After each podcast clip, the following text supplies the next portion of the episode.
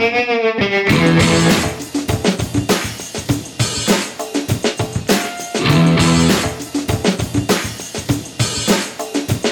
welcome to Black Sparrow Radio, KBSR, transmitting from the lovely little city of Taylor, Texas. You are listening to Plow and Hose, a show dedicated to the joys and challenges of organic backyard gardening in Central Texas.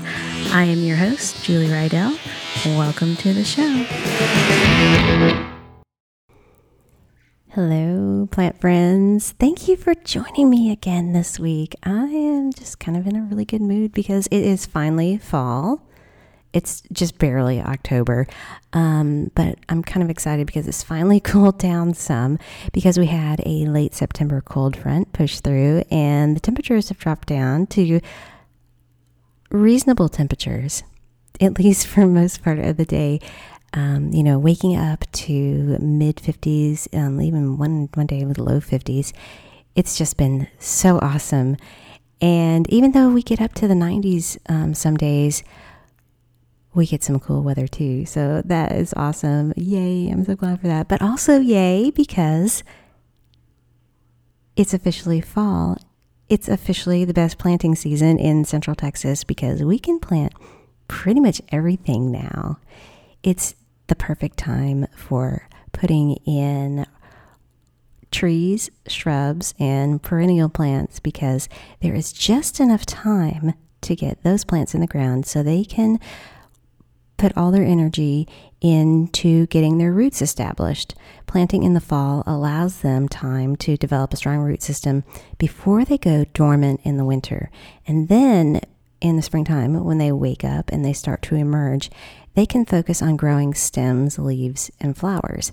Now, if you waited until spring to plant um, these things, they would spend all their energy on getting their roots established in the springtime. Um, so you kind of get a jump start on all the parts of growth that you see above ground. Plant in the fall is a great time.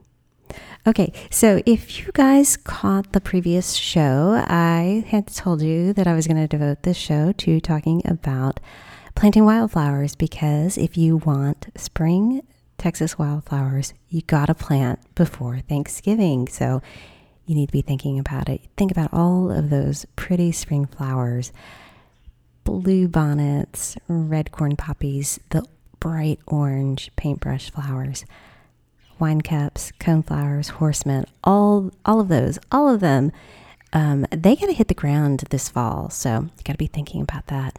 Got to be making plans if you haven't had them already. I've got to make a decision soon, um, and I got to make a decision about what I want to do because the past couple of years um, really haven't been really great for bluebonnets at my house, and I'm not exactly sure why. Um, some years they have just been really nice, um, and it just makes me hopeful that um, next spring will be a good year for bluebonnets.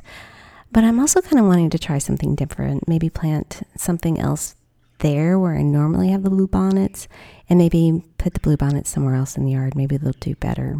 I don't know, um, but I got to make that decision because I got to buy my seeds.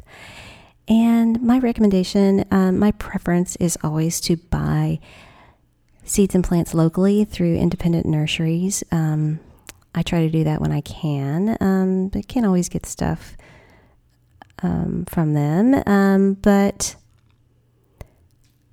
things like if I want to buy bulk seed and they don't have it, um, I would like to recommend two companies, uh, two seed companies, and they're both fairly local.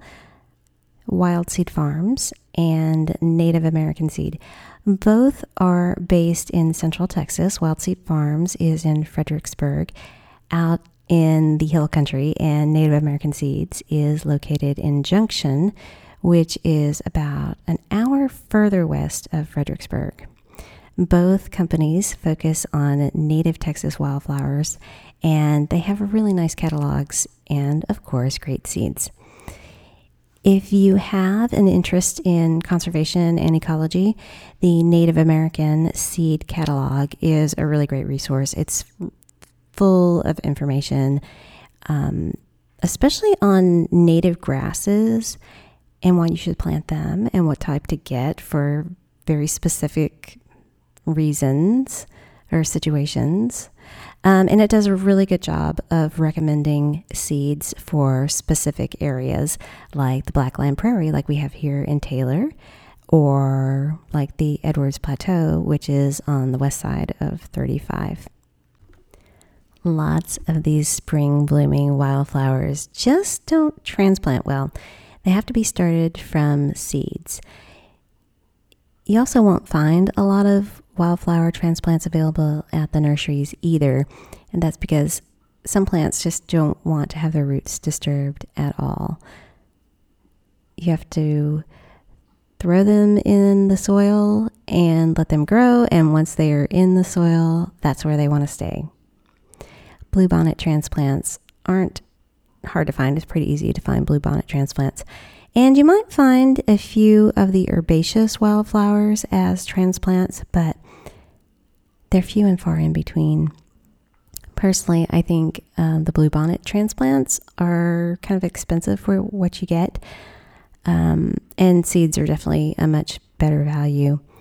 Individually, one wildflower plant will put out a really pretty flower, but it's when you have multiple plants and hundreds and hundreds of plants that is what makes for a spectacular scene. And that's what we all want. We want tons and tons of flowers. And really, the only affordable way to get them is to plant seeds. And you can easily spend five or six dollars on one bluebonnet plant, but for the same amount, you could get a whole bunch of seeds. You could get like 200 bluebonnet seeds for the same price.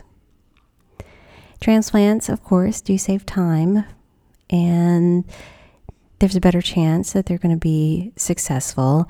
But one bluebonnet plant that you just kind of impulse buy at the grocery store is still just one plant, and one or two plants is not going to give you the really impressive display like you see out along the roadsides. But it's still fun to have them. Um, so you can pick up one or two and stick that in with your other flowers if you want just know that they're not going to bloom continuously like the summer annuals do. Marigolds and zinnias petunias or vinca they, they bloom a lot longer than the spring blooming texas wildflowers.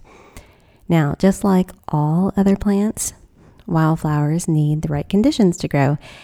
And having a pretty little wildflower patch isn't quite as simple as just tossing a packet of seeds in the grass. You might get lucky and you might have something wonderful pop up. But that's kind of unusual. Um, that kind of casual approach rarely results in amazing displays, at least not in a reliable or predictable way. Site selection and prep are the most important things for wildflowers. Even though they are supposed to be wild and carefree and easy.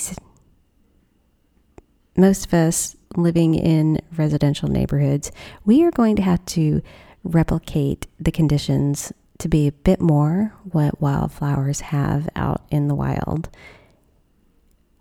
And that does not include turf grass. But with a little effort, you can have a, a nice little wildflower patch in your yard. But we have to get started in the fall. And it's the perfect time to figure out where we're going to put our wildflowers. When it comes to wildflowers, site selection might be the most important thing. You want to find a spot that gets full sun, which means six to eight hours of direct sunlight. Once you find a spot that gets good full sun, make sure it's well draining. If it's a spot that stays soggy, then other parts of the yard, like after rain or it's soggy from sort of runoff situation like a gutter downspout, then you don't want to choose that spot for your spring wildflowers. These moist areas seem like a good place to plant things, um, but not wildflowers. They don't like to have soggy roots and they won't grow like how we want them to. So look for a spot that has full sun and is well draining. Here in Taylor and our part of Central Texas, that should not be too terribly challenging. In in town older neighborhoods are more likely to have well established trees, so not enough sun might actually be an issue in certain spot, uh, certain spots in your yard. But any spot that you know gets six to eight hours of sun and isn't a swampy mess is going to be good for spring wildflowers. Now, if you have a little more property to work with, and like maybe you have a nice big oversized lot, um, something that you want to consider is water. Now, wildflowers don't want too much water, but they need some water because the wildflower seeds need to get started and they they're going to grow through the fall and the winter. Now we tend to associate drought with the summertime, you know, the relentless blazing hot sun and then weeks and weeks with no rainfall like we just went through this past summer. But you got to remember here in central Texas, we can actually have fall and winter drought conditions. And we're kind of teetering. We might already still be in drought conditions. I'll have to check that. But um, it's been a while since we've had some rain. And um, if we don't get some more rain, we can be in a drought through winter too. So, water is an important consideration. If we don't get some decent rainfall, are you going to be able to water your wildflower patch? Is your hose going to reach that far? I'm just asking because I have made that that mistake before. Um, I've planted things too far away from my water source, and I've had to stand there with like my thumb over the end of the hose and try to spray like a stupid arch, trying to get the water over to the uh, plants. And of course, that is like a dumb way to water. It's very ineffective and a poor watering practice, but it is kind of fun. Okay, anyway, back to water. Um, if you've been in Central Texas um, for a while, you've probably noticed um, the spring wildflowers and thought or heard, oh, this is a really good year for um, the wildflowers. And, you know, a good year with lots and lots of wildflowers means that we got some decent rain during the fall and the winter. So think about the water, your watering situation for your wildflowers. Another thing to think about when looking for a place for your wildflower patch what's currently growing there or what isn't growing there. If not much is growing in that spot, then it may not be the best spot for wildflowers either in the condition that it is.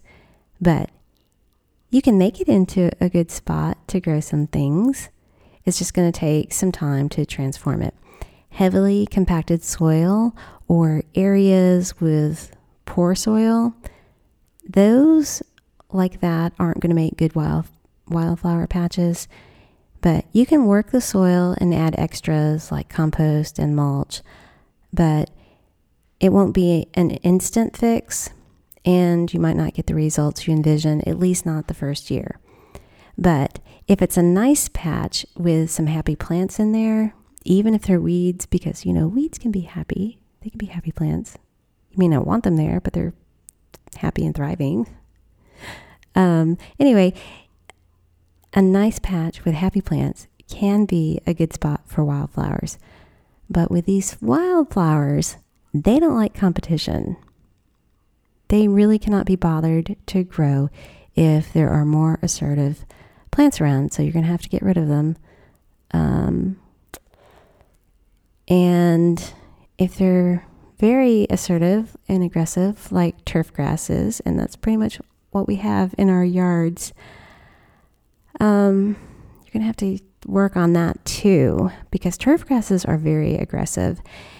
When they are happy and established, they will grow into thick, dense mats with a decent amount of attention. You can have a really nice lawn, but you won't be able to grow anything else in it. And delicate wildflowers aren't going to be able to thrive in a lawn. So, Bermuda, St. Augustine, Zoysia, they can grow so thick that they will suffocate out all other plants. If you are looking for a natural and sustainable way to improve the soil in your garden without spending a fortune on expensive soil amendments, try planting a cover crop. Cover crops have been used in agriculture for thousands of years as a way to naturally and sustainably improve soil quality.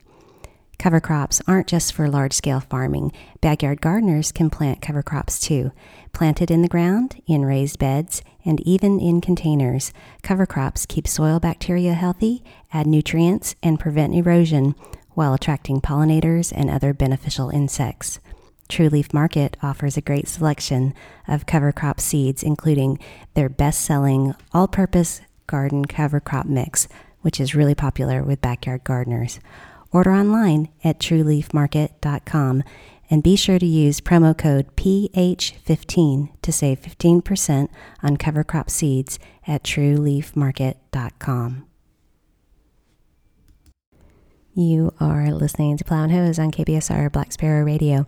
If you are enjoying my show, I hope you'll go over to www.blacksparrowmusicparlor.com and check out the station and learn all about the great shows and music coming out of our station broadcasting from Taylor, Texas. Then head over to wherever you get your podcast and subscribe to the Plow and Hose podcast.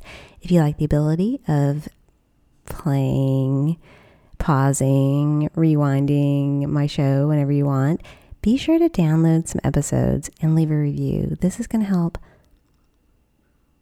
others find the show and downloading Plow and Hose helps provide me with some show statistics, and that's a really good thing. Okay, so like I said earlier, lawns and wildflowers really don't go together. Now, all of those pretty wildflowers that we see along the side of the road, they look like they're growing in the grass. And they are, they just aren't growing in traditional short blade turf grass like we have in our yards. The grass that you see growing with the wildflowers are native grasses. These grasses grow differently because they're different varieties, different plants. The traditional turf grasses that we grow for yards at home, they grow really thick and dense like a mat. They typically send out runners that spread horizontally and they send out short blades of grass and they don't really get particularly tall. There are some mat forming native grasses like buffalo grass, but they don't get near as thick or dense like St. Augustine. The native grasses tend to be more sparse and they will actually allow wildflowers to grow. The mat forming native grasses also only get to be hmm, eight, nine inches tall, so they don't shade out young wildflowers.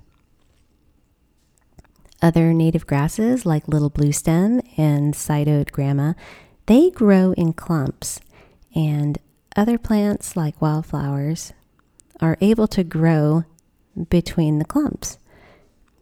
And since these clumping grasses grow taller, they actually help hold up taller and lankier flowers like coneflowers and sunflowers. They help hold them up and support them.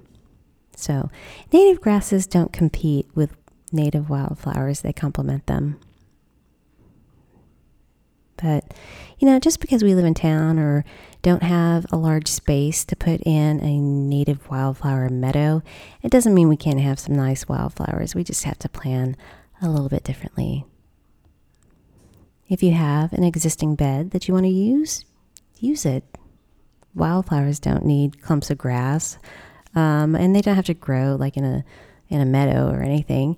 You know, just clean up your bed and put out your seed. It's a really great option, especially if you don't plan on growing anything over the fall, over the fall or in the winter. And definitely, you know, if you have some vegetable beds and you're not using, um, for the fall or winter, you know, there's no rules about what you can grow in those beds. You know, if you're not going to be growing a winter crop, put in some wildflowers. Just go for it. If you are going to be planting a winter vegetable garden, then you know you can come up with another plan.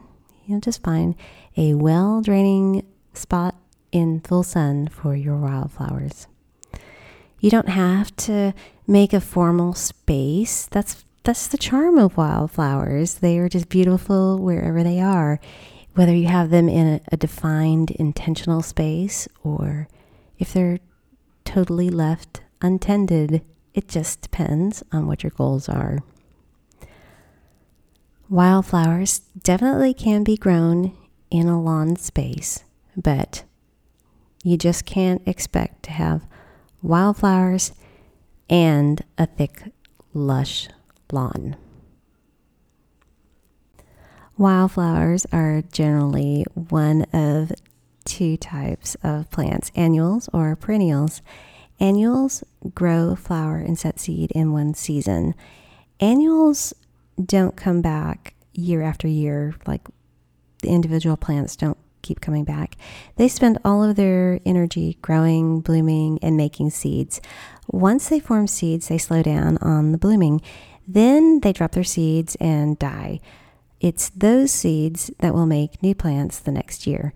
And they just keep repeating this cycle over and over, year after year. Perennials come back every year from the same plant.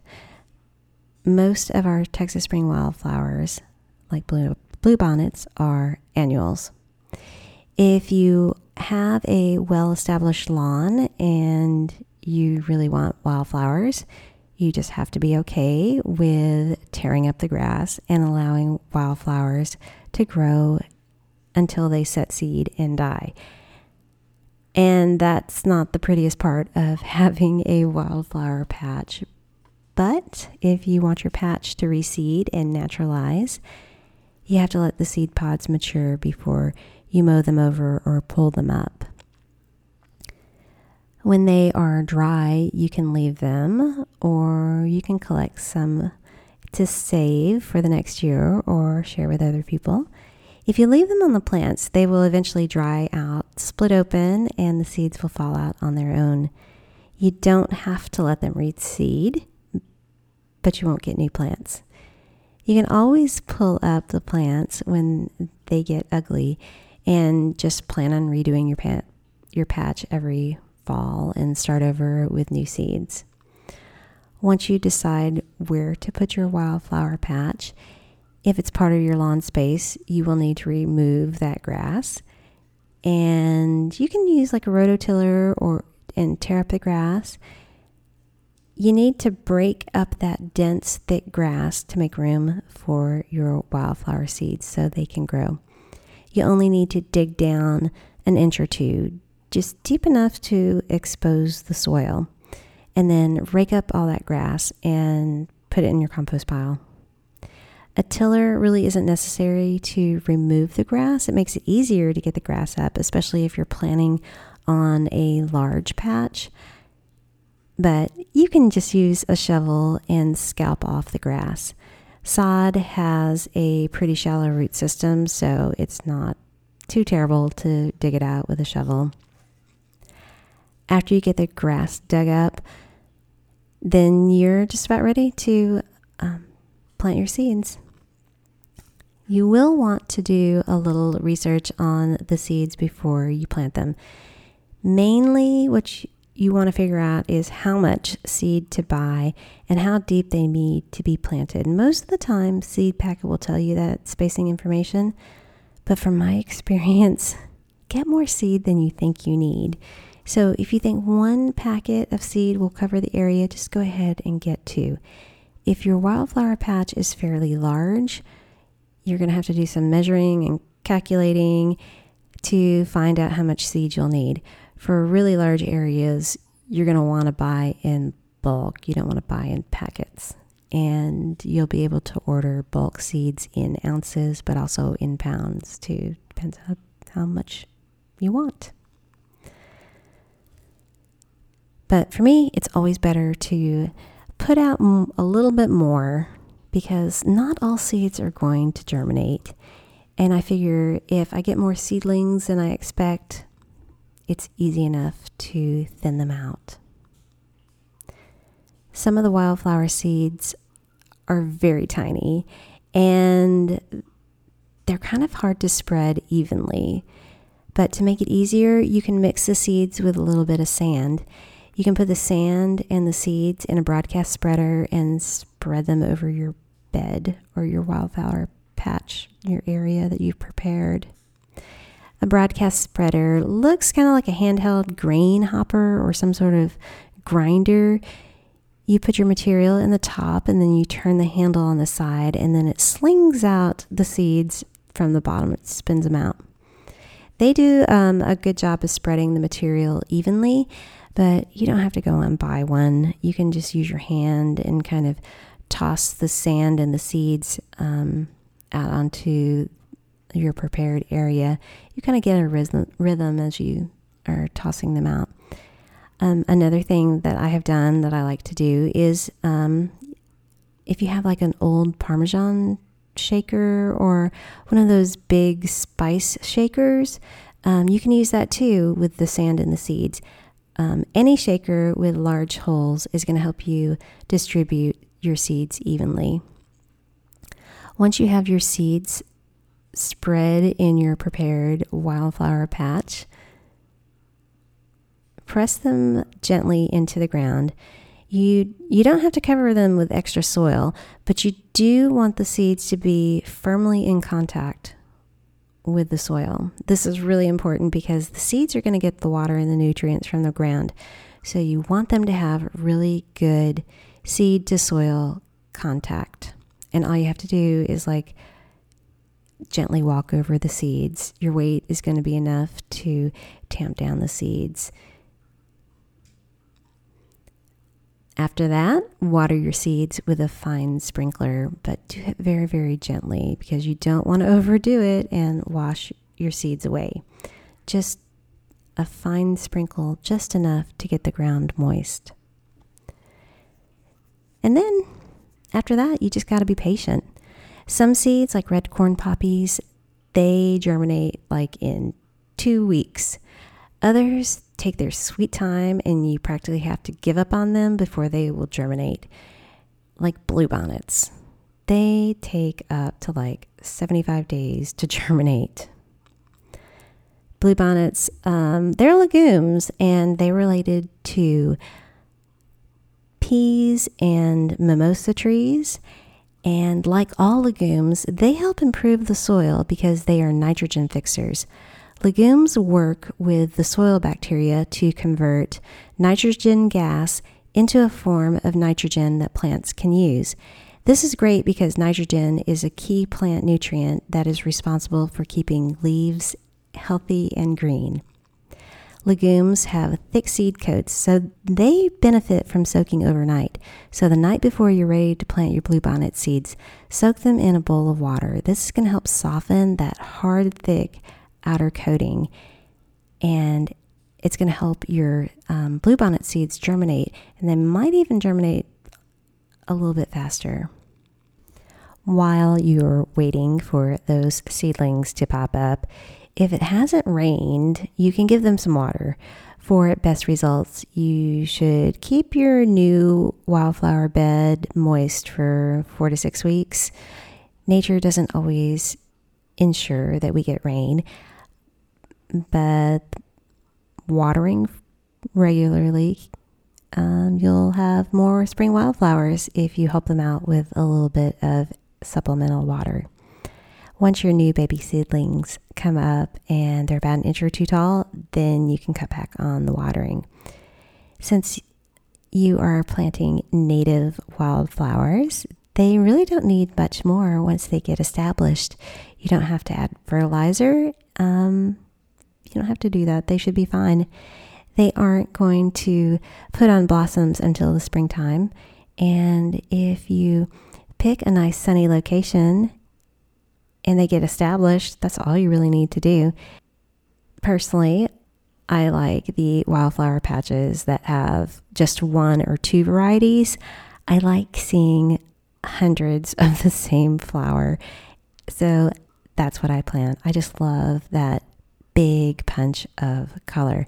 But if you're on if you are limited on space or you want more continuous color, you could look into planting a mix of seeds. Do just a, bit of research and figure out what you want out of a wildflower mix.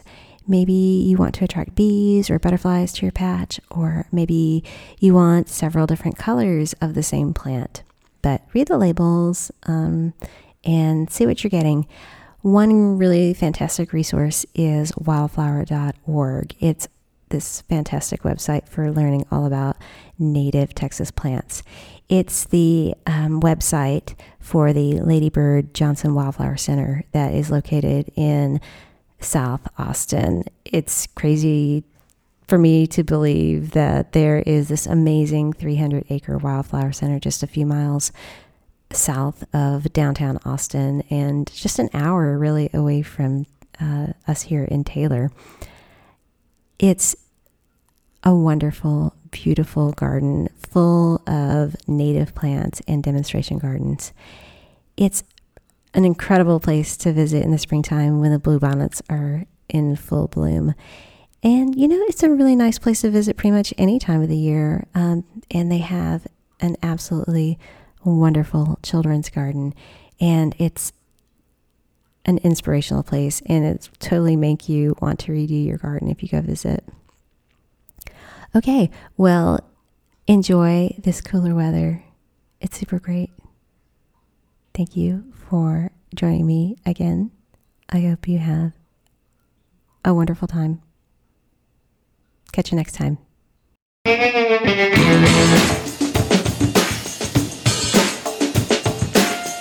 Production assistance provided by KBSR Black Sparrow Radio.